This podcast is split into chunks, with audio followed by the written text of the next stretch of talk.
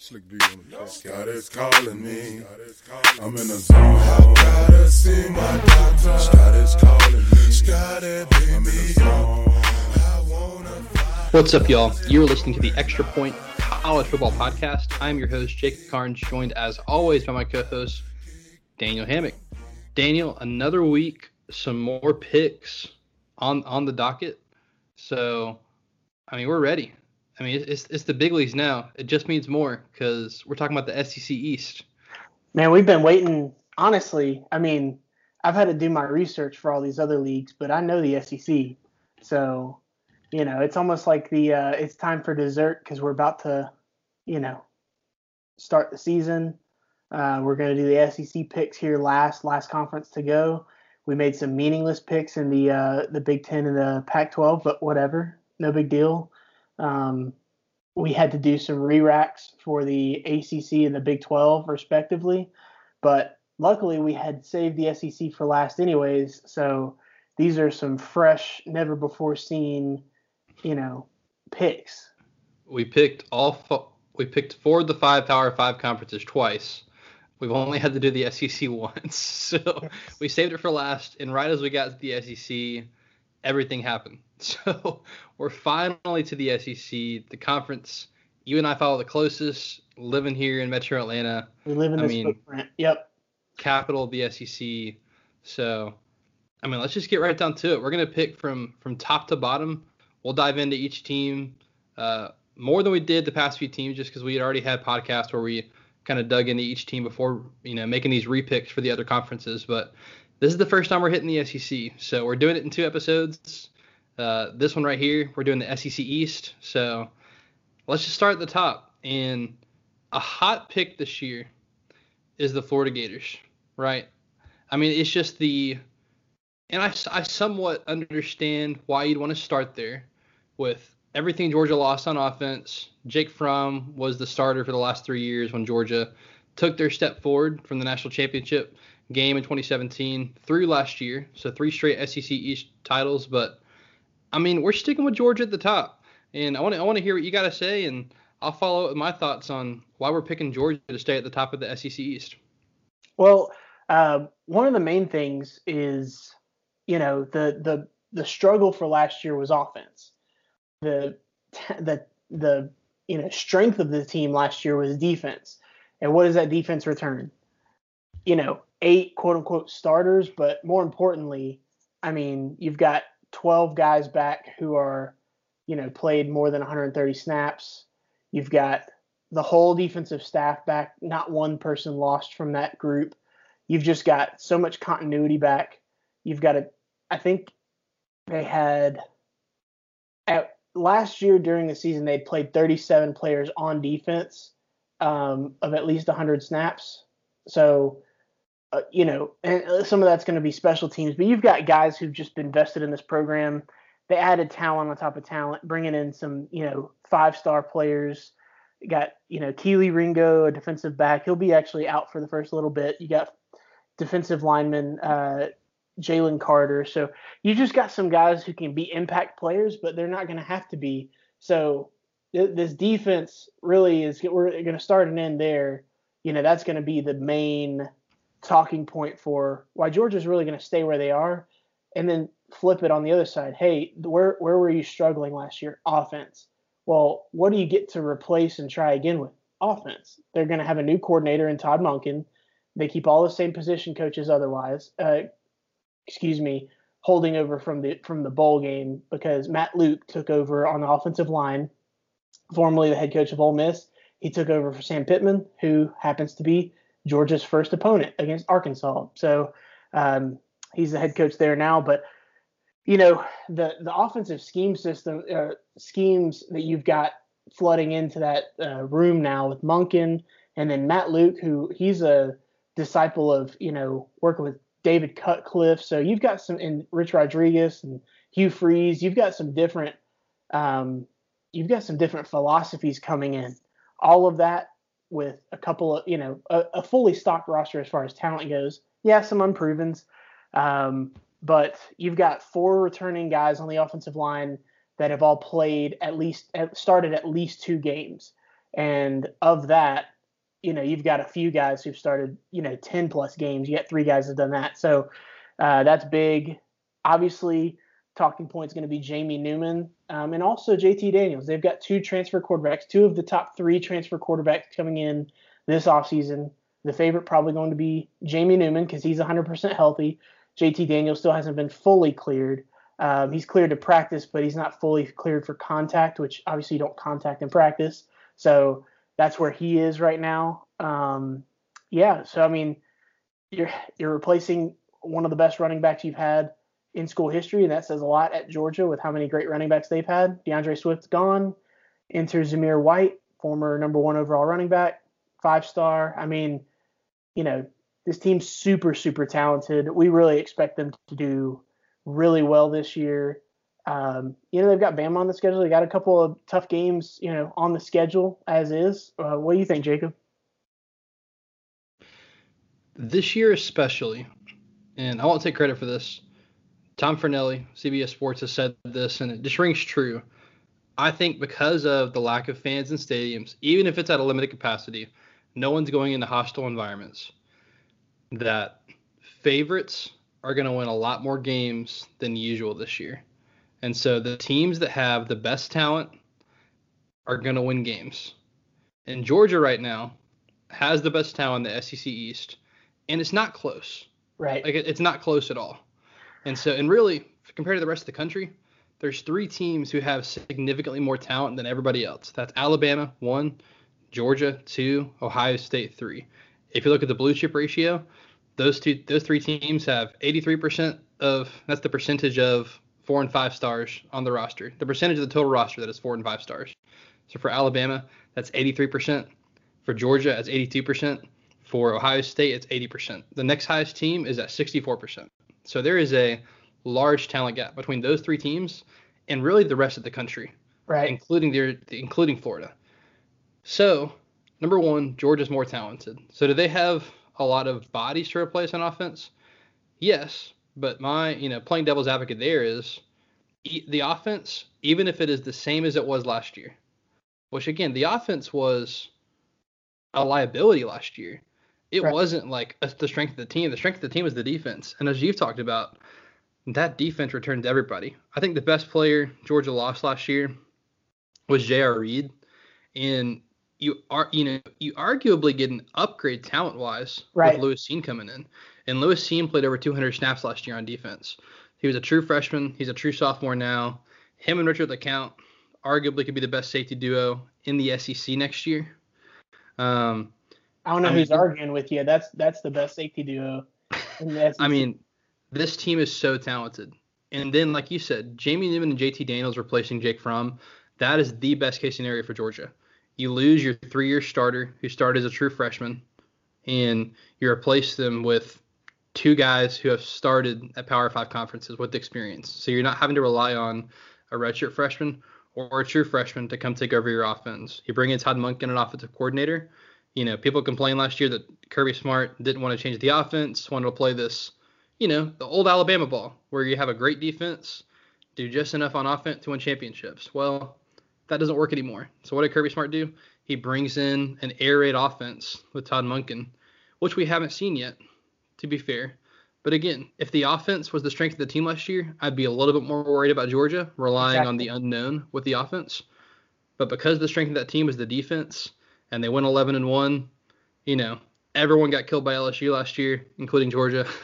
and then to get, you know, go win the Sugar Bowl, win 12 games last year, purely based on that defense.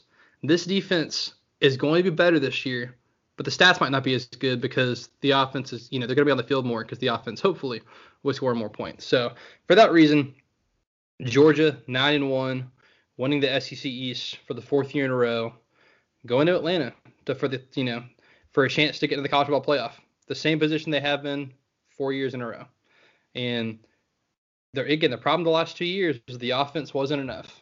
And Kirby at least has made in the offseason a move to say, I know the offense wasn't enough, and I'm going to try and fix it. So jury's out on how good the offense will be, but with the talent that they've stocked up in the wide receiver room, again, another problem from last year They replaced their three-year starter quarterback with two starting quarterbacks. I mean, sky's the limit for Georgia, and so I fully expect Georgia to be competing for a national championship this year, as they should be with a team as talented as they are. Which brings us to Florida. I, again, from everything we just said, I I don't understand the argument for Florida closing the gap. I mean, I understand that Florida got better last year, but they didn't close the gap with Georgia last year, which is why we have we still have high expectations for Florida, but the gap is still wide between Georgia and Florida. I mean, what are your thoughts on Florida? Well, yeah. So um, I put my personal feelings for Florida aside, so I can be a you know unbiased analyst for a few minutes. Um, but I do think that Florida has you know they they have returning talent, and that's why you know especially quarterback people will like point to that and be one of their main talking points on why they're going to pick them over, say, a Georgia or just in general pick them in the SEC East. And Florida's got the reputation of being a really good team.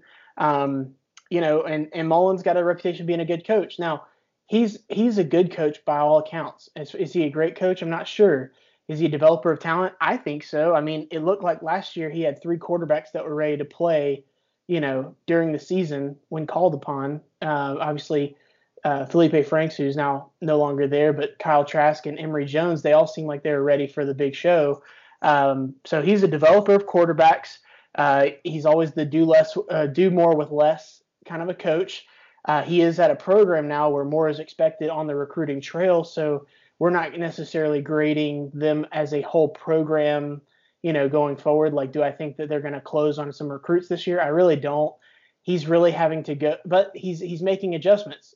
Look what he did. He went to the transfer portal. So he got some former five stars. He, he got former five star from Georgia, Brenton Cox on the defensive line last year, and he redshirted last year. He didn't get his waiver. He's going to play this year. So he's an impact player, especially after losing Jabari Zuniga and um, Jonathan Greenard. Jonathan Greenard. I was going to call him Greenwood. Thank you for saving me. Um, so that's that's one spot receiver, they bring in Justin Shorter from Penn State, former five star, mm-hmm. all world as far as talent, but he hasn't put anything on the field yet. Can Mullen develop him? And then in the backfield, Lorenzo Lingard out of Miami, he was a five star. He's transferring. He really never got off the ground. He had some injuries in Miami. The offense didn't really work for him, and they were changing offensive schemes, so it just made sense for him to get out of there. Um, and then you put that with Dameon Pierce, uh, pride of Bainbridge High School, formerly Kirby Smart. Um, Dameon Pierce is probably their starting running back to pair with Lingard.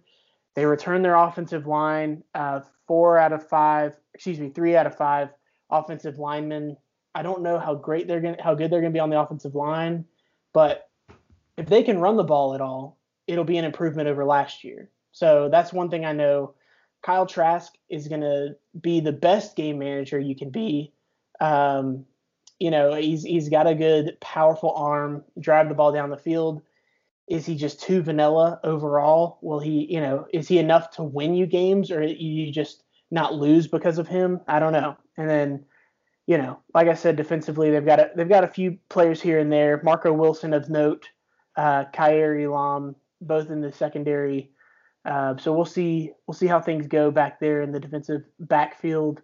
Um, you know, because they are one of one of the teams that claims the title DBU.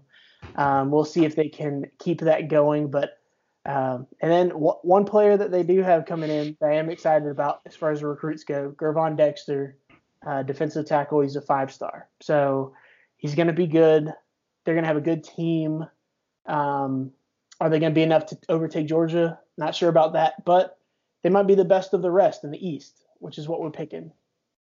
And and eight and two would be best of the rest. So losses to Georgia and LSU is what we're thinking. Which we'll get to LSU next week. Um, yeah, Florida. To me, it, it, it really is going to rest on Kyle Trask. And before I talk about the offense, let's talk about the defense. Their defense is going to be legit. Like th- this is going to look like the Florida of old when Mullen was the offensive coordinator, where really legit defense post Tebow, but like really legit defense, and like the offense is kind of there, and that's why this the ceiling really rests on all facets of the offense. So like, does the offensive line step up? Like, yes, they return three out of five, but Pro Football Focus ranks their offensive line as 68th in the country. Like rushing, they rank Florida 102nd in the country. So they replaced the running backs they lost with previous five-star talent. Well, you know, will that come to fruition? We'll see.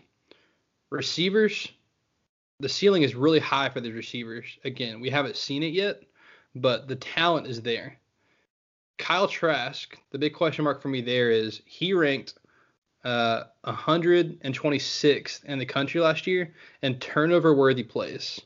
While he didn't commit a lot of turnovers, that ranks like turnovers that should have been committed that he got out of via either dropped interceptions or the receivers made a great play. Basically, his accuracy for turnover worthy plays ranked fourth last in the country. So back what I said about that game manager thing. Um, yeah, that's gonna be a problem if right. he does that, especially with a schedule where you take off some of these FCS teams and you add two more SEC teams to that. So the defense is gonna be legit though, and that's that's why I think they're good enough to go eight and two, even if Trask isn't amazing. I think their ceiling is nine and one. Yeah, I, I really do think that they have a high ceiling. I just don't think they can like the gap's too big with Georgia. I mean, even if they come within a touchdown, I think that gap is at least a touchdown right now. And so the secondary is going to be legit. Like you said, Marco Wilson and Kaiir Elam are two great defensive backs. I mean, their, their safeties are probably the second best safety duo in the, in the SEC with Donovan Stiner and Shawn Davis. So their defensive backfield will be great this year, you know, as, as it has been for years now at Florida. Um, defensive line, like you said, bringing in Dexter, a five star. Brenton Cox is eligible this year. So you lose two big guys on your defensive line and replace them with equal talent, um, just unproven talent. And so I think Mullen did a good job of going to the transfer portal and recruiting the spots he needed to replace the talent he lost this year in the offseason. It's a lot of question marks. And so it, it's enough for me to say eight and two and be confident that Florida's going to win seven or eight games, and I'll, yeah. I'll lean eight. Um, but it's not, you know, too many question marks for me to say they're going to overtake Georgia in 2020. For that, I'm going to need to see Mullen be a lot better on the recruiting trail so that the talent gap isn't as wide. Well, and one other quick note. I mean, you know, just with the nature of this season, coronavirus, yada, yada, yada, we're going to talk a little, very little about that because we're ready for some football. But one of the things that's going to happen is opt outs. And you've started to hear a little bit with Florida. Their top three receivers are potentially opting out of the season. They've not shown up to practice thus far and there's been some or they've they've shown up to a couple practices but not all of them and it's it's it's really kind of um, it's difficult to understand what's going on when you you hear Mullen speak about it. Uh, but yeah, Jacob Cope, uh, excuse me, Jacob Copeland, uh, Kadarius Toney, and Trevon Grimes have all collectively been absent from majority of the practices. I think they may have shown up to one or two, um, and they've kind of put it out there that they're going to potentially opt out, and that's the word kind of. Among. I'll say Grimes put on Twitter that he was 110% playing this year. He's the only one I've seen though. Okay, well no, that's good for them then because it was. I mean, you know, we, you know, Georgia last year didn't return their starters or anything like that, and then they lost Jeremiah Holloman right before the season, and it really turned the tide on them mm-hmm. as far as returning production at the receiver position, and that's a big deal. Obviously, they still have all SEC potentially All American tight end and Kyle Pitts. But you know, as far as that outside receiver, that's something to keep an eye on for the Gators. Yeah, absolutely. It'll it'll be something to keep an eye on for a lot of these teams. I mean, th- these picks can be way off if a, if the right players or the wrong players opt out. Right. Um, let's get a third in the SEC East, and th- this really is we had to kind of really sift through and see who is the third best team for 2020. I think long term, the third best team is Tennessee. Maybe. I mean, but the, the team we're picking this year is Kentucky. Yeah. And maybe Kentucky has just, you know, really got underrated for a long time. And maybe long term they will be better. You know, talent wise, Tennessee is out recruiting them right now. But, um, I mean, Kentucky, two years ago, they're sitting playing for an SEC East championship game against Georgia.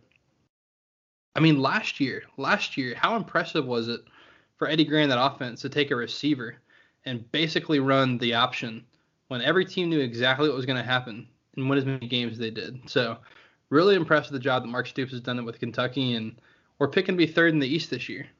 Yeah, this is um, you know one of the the stats that you and I love to look at is returning like you know graded players with Pro Football Focus, and mm-hmm. you know kind of that line of demarcation is the grade of 70 overall. That usually you know denotes a, a, a talented and good player um, if they grade over 70 for the whole year.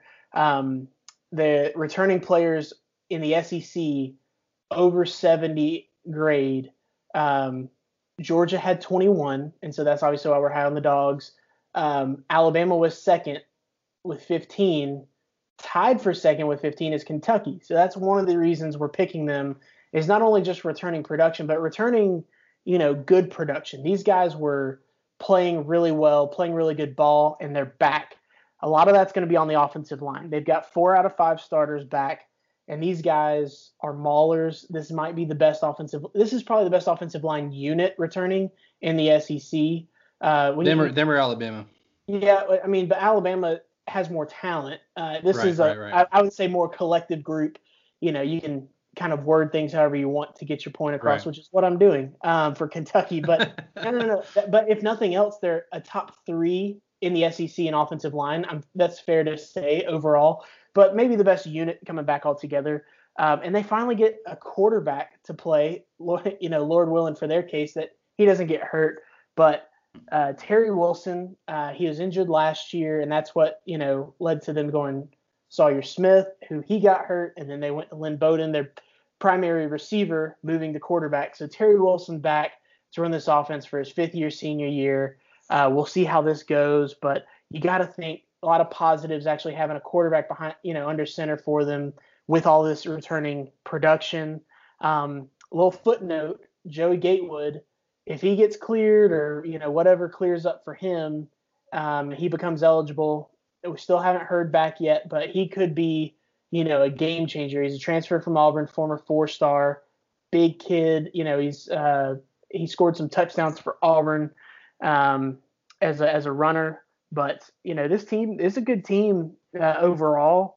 Uh, really, you know, interested to see if uh, Akeem Rose in the backfield can kind of pick up where he left off last year. Um, he was the primary running back, but he was the second leading rusher. Obviously, Lynn Bowden led the team in rushing as the quarterback, um, as that kind of wildcat, you know, option quarterback that they they had. So, um, interested to see how this goes for them. But uh, you know, all, all indications are that they're going to have, you know, a good season, especially for Kentucky. Mark Stoops, very quality coach. Great coach. In Kentucky, I mean, third team in a row that I'm saying is going to be legit on defense. Yeah. And I mean, their secondary is going to be really, really great. Their defensive line is going to be great. They, they return edge rusher, uh, Jamar Watson, who is just, I mean, great off the edge, especially in the pass rush And like you said, their offensive line. I mean, starting with Darian Kinnard, one of the best offensive tackles in the country. Um, and they're going to be great. My, my, question marks with Kentucky is going to be like the offensive line's great. They have a great rushing attack. You know, Terry Wilson isn't that great of a passer. Right. he passes the ball. But then on top of that, the receivers. Like, they don't have great receivers at Kentucky. So I almost wonder, you know, will we see Kentucky just run the ball a lot more moving forward?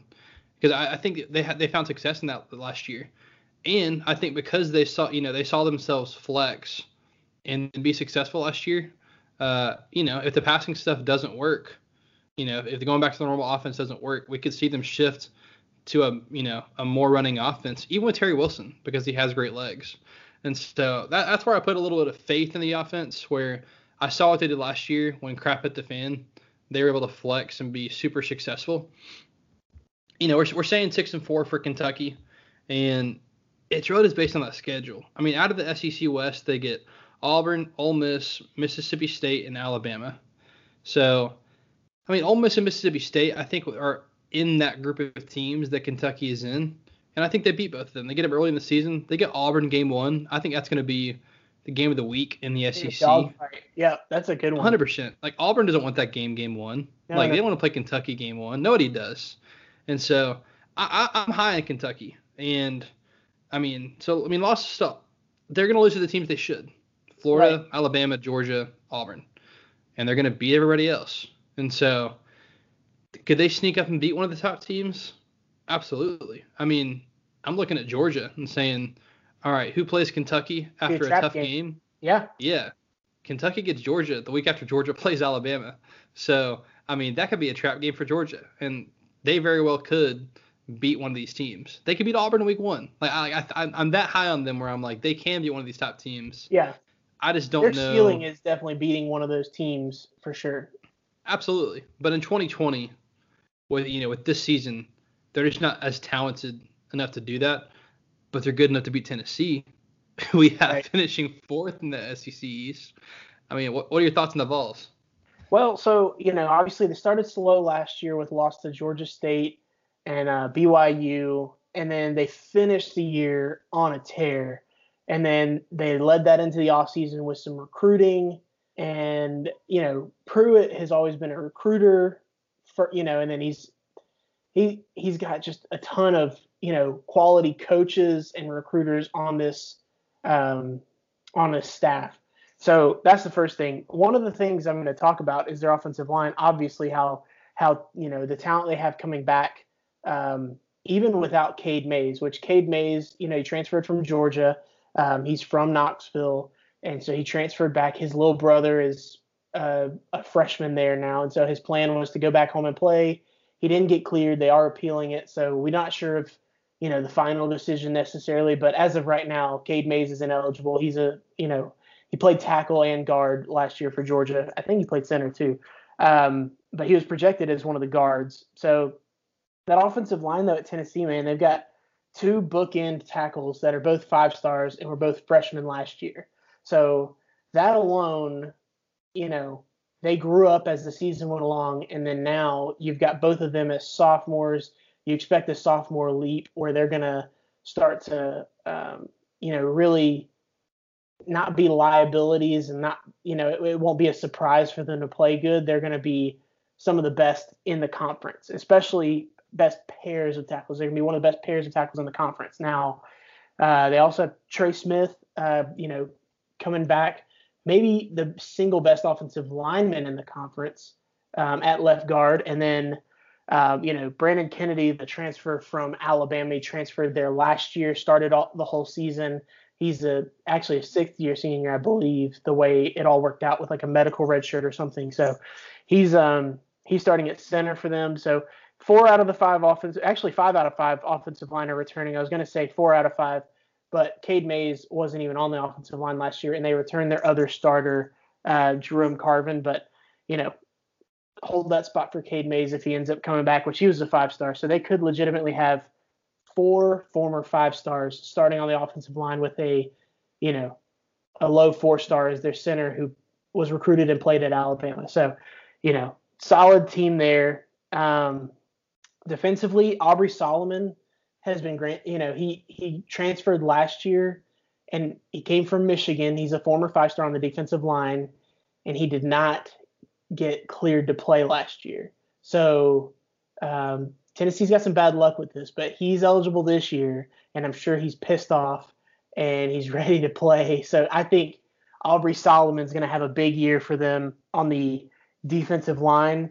Um, and then obviously their linebacker Henry To'o To'o. Um, he was a five star sure. recruit coming in. Um, you hear a theme going. I mean, they really do recruit like crazy. And he started every game last year as a true freshman. He was down to Tennessee and Alabama when he made his decision, so that tells you the caliber of player he is. So it's a big coup for them. He's going to be a defensive leader for them this year.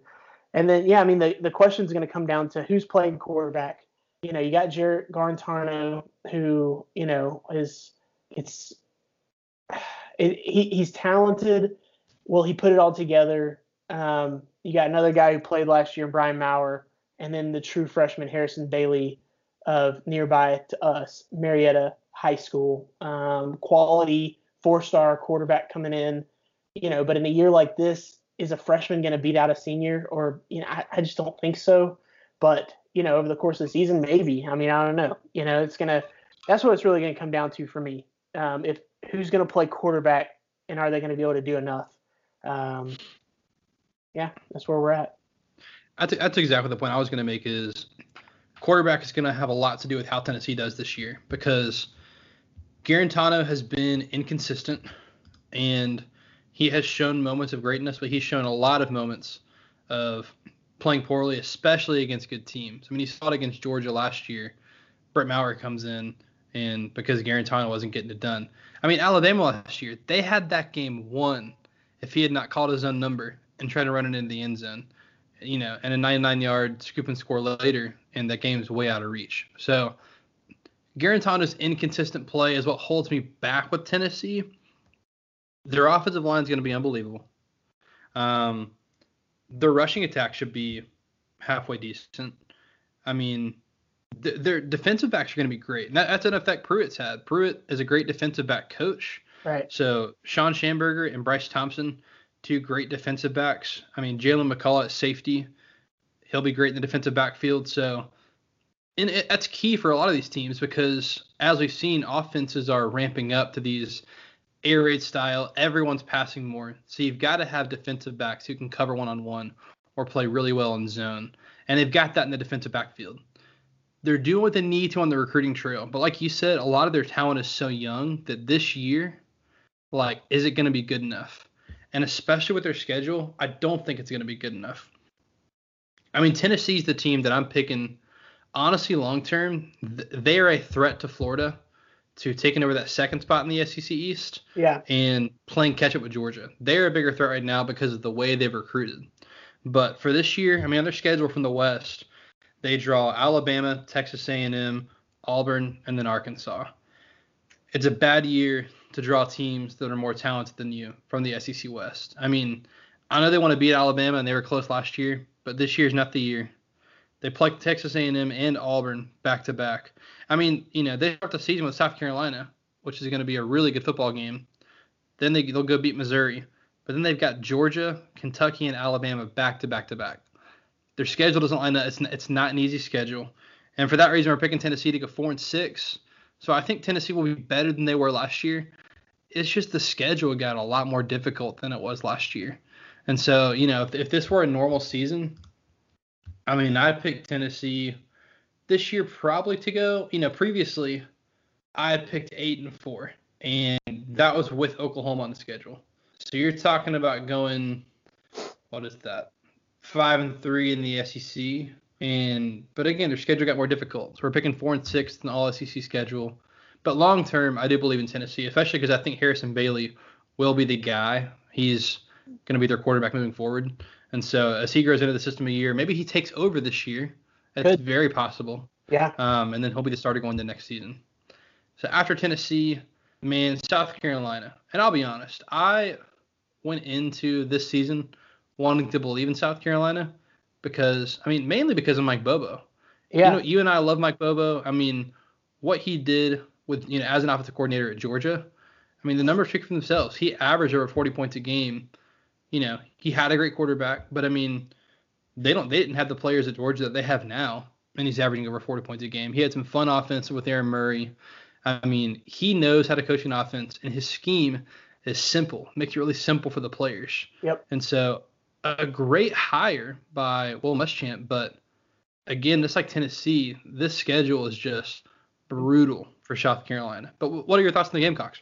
Yeah, I mean, you and I have talked about this, and this staff that they've put together at South Carolina. I mean, it, another quality staff. If you put this staff with, you know, this team in the early, you know, 2010s, I mean, I think in that in that setting they're very good. But unfortunately, there's a vacuum of, you know, it, there's only there's only there's only so many big dogs that can be out there. And unfortunately for Tennessee or for excuse me for South Carolina, that's just there's just not one of them. Um, you know, Will Muschamp's done a really good job recruiting, especially to South Carolina. Um, but it's just one of these things where, un- unfortunately, the the teams they're go- they're compared up against, they're, they're just not favorable. You know, with yeah, I mean they beat Georgia last year in that one game scenario, but the rest of their season wasn't very good. I mean they finished four and eight, eight overall. So, you know, you do have that crowning achievement beating Georgia, and that's the type of team they are. They can do that this year to anybody on their schedule. I really believe that if they catch them on the right day and every, you know, they have enough talent to, if they play their best game, you know, they could potentially put down a big dog like that.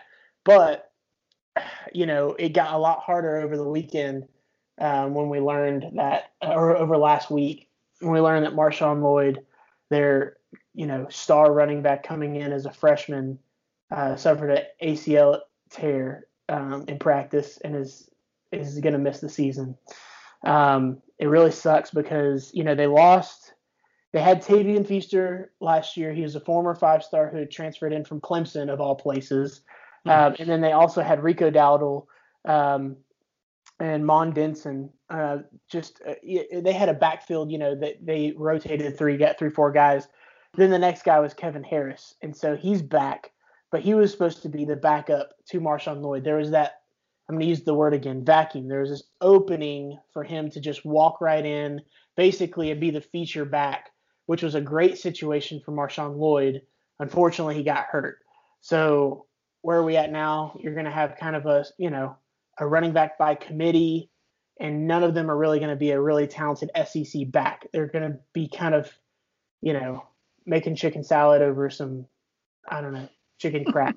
so, anyways, but defensively, you know, they've got six starters coming back, and you add Jordan Burch, who I think is the best, if not the best recruit that they've ever signed um, outside of Jadeveon Clowney. Clowney, yeah. I mean, he's he's right there. He's a five star all everything defensive.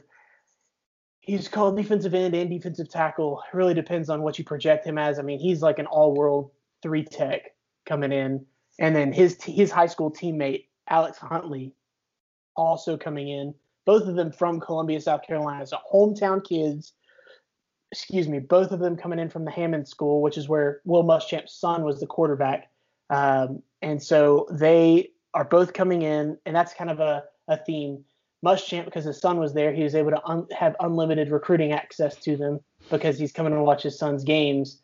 That's one of those little loopholes there. But not get to get in the weeds. They they are both big time, big time players coming in on the defensive line. Um, and basically, the back seven is where most of the players coming back for the Gamecocks are. Uh, that linebackers, cornerbacks, safeties. So, I mean, you bring in this kind of infuse of talent on the defensive line. I mean, they could really stop some folks um, defensively. And Hilinski at quarterback. I mean, when he was healthy last year, he played really well. And I am excited to see what Bobo does with Hilinski um, as his quarterback. I think he's going to do a lot with him. I think he's going to up his game. He's going to make things easier for him to understand. Um, he's going to keep him more protected than he was last year. He got beat up last year, which is what led to his injury. So I'm excited to see Hilinski in this offense. Unfortunately, I don't think they're going to have the running attack to balance it out. So I do think that there's going to be some games where they're completely one dimensional, and because of that, they're they're not going to be successful in the win loss column, unfortunately. But uh, fun team and definitely a bright future, but it's kind of where we have them this year. The strength of South Carolina this year is going to be in the defensive backfield, and they've got two lockdown corners. I mean, Israel is it Mukuamu? Yep. Uh, that's what I was going to guess. Sorry, Israel, yep. if I said that wrong. But I mean, this is the guy who had three interceptions versus Georgia last year. He's a super physical defensive back. I mean, really reminds you of Stephon Gilmore, who also came from South Carolina. Just, just a lockdown corner. He'll be one of the best corners in the SEC this year. Yep. And then Jaycee Horn also. So two lockdown corners on the outside. I mean, a great safety in Jammie Robinson, a great linebacker in Ernest Jones. So the defense is gonna be great. We we all know Muschamp's a great defensive coach. He's gotten good recruits there. The defensive line has to replace Kinlaw, but like you said, you bring in an all-world talent in Jordan Burch. He should fill that, you know, fill the gap in the defensive line just fine. Even if he's not in that, you know, nose technique that Kinlaw was. Um, but yeah, the the offense, I, I, I like to hope is going to be better because I believe in Mike Bobo, and as you talked about, I, I think Mike Bobo is going to have a really positive influence on Ryan Hilinski. I just like, man, I look at Mike Bobo, excuse me, I look at Will Muschamp and his coaching record in like the roles he's had to fill. And he's had to follow two legendary coaches in both of his head coaching tenure. I mean, he comes into Florida after following Urban Meyer, right? And so some of these numbers are going to be unfair. So I'm giving context. He followed Urban, all right? But Florida got worse when Will Muschamp was their head coach. His first year went seven and six. You know, they, they went 11 and two. And then 2013 and 14, they went four and eight and six and five. Jim McElwain comes in the next two years, wins the SEC East. So, I mean, for what it's worth, you know, same team. and South Carolina, he follows Steve Spurrier, and he's gone six and seven, nine and four, 2017, seven and six, four and eight. So I mean, you know, I'm just looking at these numbers, and there's no rhyme or reason. There's no consistency. There's no trending up. There's no trending down. It's just kind of, it's just kind of random. And so, in a season where I'm trusting what I know and what I see, South Carolina is not something that I know and have seen be successful. And so, in you know, in a season where their schedule is brutal, we're picking to go three and seven, and wins against Vanderbilt. We're actually picking to win an upset game, which we can talk about next episode. Um, we're picking to be the big team, like we, we talked about. They're, they're that kind of team who can go four and eight but beat Georgia. Um, you know, wins against Missouri and Vanderbilt. We're picking to win a big game, but as I'm looking at them compared to Tennessee, Florida, Auburn, LSU, A&M, Ole Miss, Georgia, Kentucky, I, did, I look, you know, I look on paper and I'm just not picking South Carolina to win those games. So, man, I, I would hate for Muschamp to lose his job because of this season. I think yeah. that's unfair. And you know, if if I'm South Carolina, I'm giving him give Mike Bobo a normal year because yeah. this, is the, this is the best offensive coordinator that Will Muschamp has had ever as a head coach. So, um, yeah, this expect a rough year for South Carolina. And if you think South Carolina is going to have a rough year, just wait till we talk about Missouri and Vanderbilt. One more quick point about South Carolina is, um, and just a footnote, y'all keep an eye out for Josh Vann at receiver. Um, he because a couple they they lost Bryan Edwards and you know a couple other receivers. He's gonna him and Shi Smith are gonna kind of be the two main receivers this year, um, especially in this Bobo offense. Vann could really flourish. He was a former four star and he was a highly rated four star on the verge of a five star by the time signing day came around. He's been kind of buried on the depth chart and he dealt some injuries. He's a junior this year, so expect a big bump as far as his production goes. And then I don't know if he'd go pro after just having one good year. Look at next year with Hilinski being a junior next year, Marshawn Lloyd being fully healthy, and then you've got Josh Vann as a senior next year with another year of you know full off season of Bobo and having a normal off season. Keep a just put a little you know a footnote there for you know, South Carolina next year really challenging being one of those those next teams where they're not gonna they're not gonna be a bottom dweller for long. That's what the point is, unless they make a move and you know go back to the drawing board. But anyways. Yeah, no, you're right. Um, Missouri, year one of Eli Drinkwitz. This is a rough year to be a first year head coach. yeah. This is a really rough year to be a first year head coach. I mean, you think South Carolina's schedule is difficult. Look at Missouri's schedule. I mean, they're playing the top two teams from the West in Alabama and LSU. They got to play the top teams in the SEC East too. And I mean, they play Arkansas. That's not a guaranteed win in my mind, right. uh, at all. So Mississippi State, not a guaranteed win. Um, I mean, man, they, they got to replace a lot what are your thoughts on Missouri? So, not super high on Missouri uh, for a few reasons. Drinkwitz, he's really going to have to to prove it for me to believe in him because he really, you know, he was at App State. He was the offensive coordinator under Satterfield. Satterfield gets the job at Louisville last year. Drinkwitz takes over with most of the same players, same quarterback. You know, they just kind of kept the train rolling. basically he didn't crash it, and there was some continuity there, and so they had a good season. You know, how much of that is actually him versus the program, the players, the infrastructure that was already set up. So he gets kind of a, a nice little offer to go into the SEC after just one year as a head coach. Um, and you know, I'm not sure. You know, I'm not sure if he's quite on the level of Barry Odom, to be honest, the guy that they fired. Um, I like some of the other coaches that were hired in the SEC over him.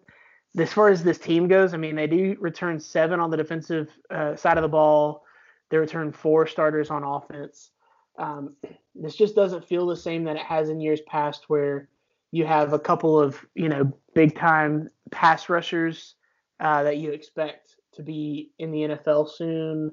Um, Missouri's kind of been a, a, a, launching point for them for the past you know decade almost it seems like, and then they don't have like the they, they've been having these studs at receiver um, at least one a year for the past several years, and they don't have any of those guys coming back. So could be could be a, a rough year for them. They do bring in TCU transfer Shawn Robinson at quarterback, um, so he's likely going to be the starter.